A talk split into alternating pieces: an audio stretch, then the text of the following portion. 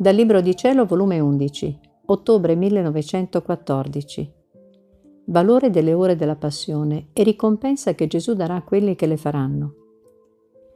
Stavo scrivendo le ore della passione e pensavo tra me, quanti sacrifici nello scrivere queste benedette ore della passione, specie nel mettere su carta certi atti interni che solo tra me e Gesù erano passati. Quale ne sarà la ricompensa che egli mi darà? E Gesù, facendomi sentire la sua voce tenera e dolce, mi ha detto, Figlia mia, per compenso che hai scritto le ore della mia passione, ad ogni parola che hai scritto ti darò un bacio, un'anima.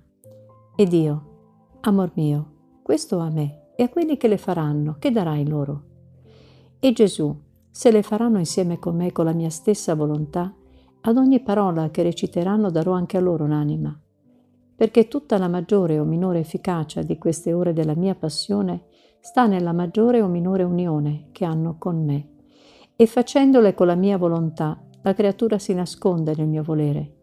E agendo il mio volere posso fare tutti i beni che voglio, anche per una sola parola. E questo ogni volta che le farete. Un'altra volta stavo lamentandomi con Gesù che dopo tanti sacrifici nello scrivere queste ore della passione erano tante poche le anime che le facevano. Ed egli, Figlia mia, non ti lamentare. Ancorché fosse una sola, ne dovresti essere contenta. Non avrei sofferto tutta la mia passione, ancorché si dovesse salvare una sola anima.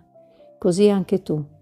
Mai si deve omettere il bene perché pochi se ne avvalgono. Tutto il male è per chi non profitta e come la mia passione fece acquistare il merito alla mia umanità come se tutti si salvassero, ad onta che non tutti si salvano, perché la mia volontà era quella di salvarli tutti, e meritai a seconda che io volevo, non a seconda il profitto che ne farebbero le creature.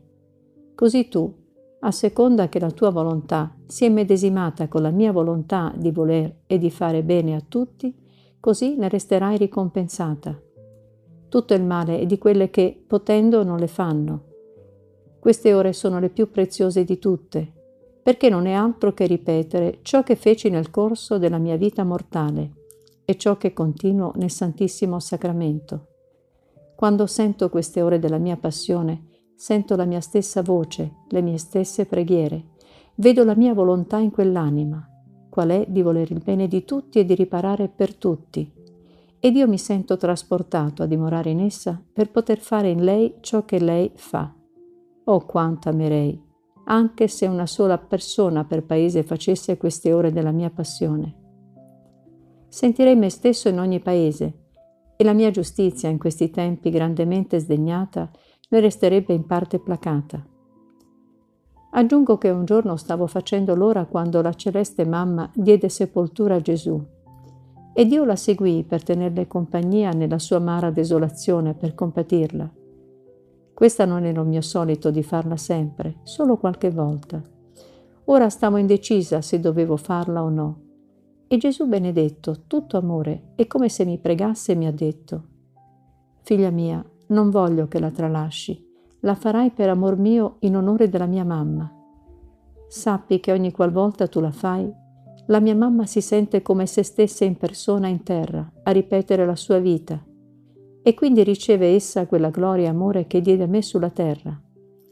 Ed io sento come se stesse di nuovo la mia mamma in terra, le sue tenerezze materne, il suo amore e tutta la gloria che ella mi diede. Quindi ti terrò in conto di madre.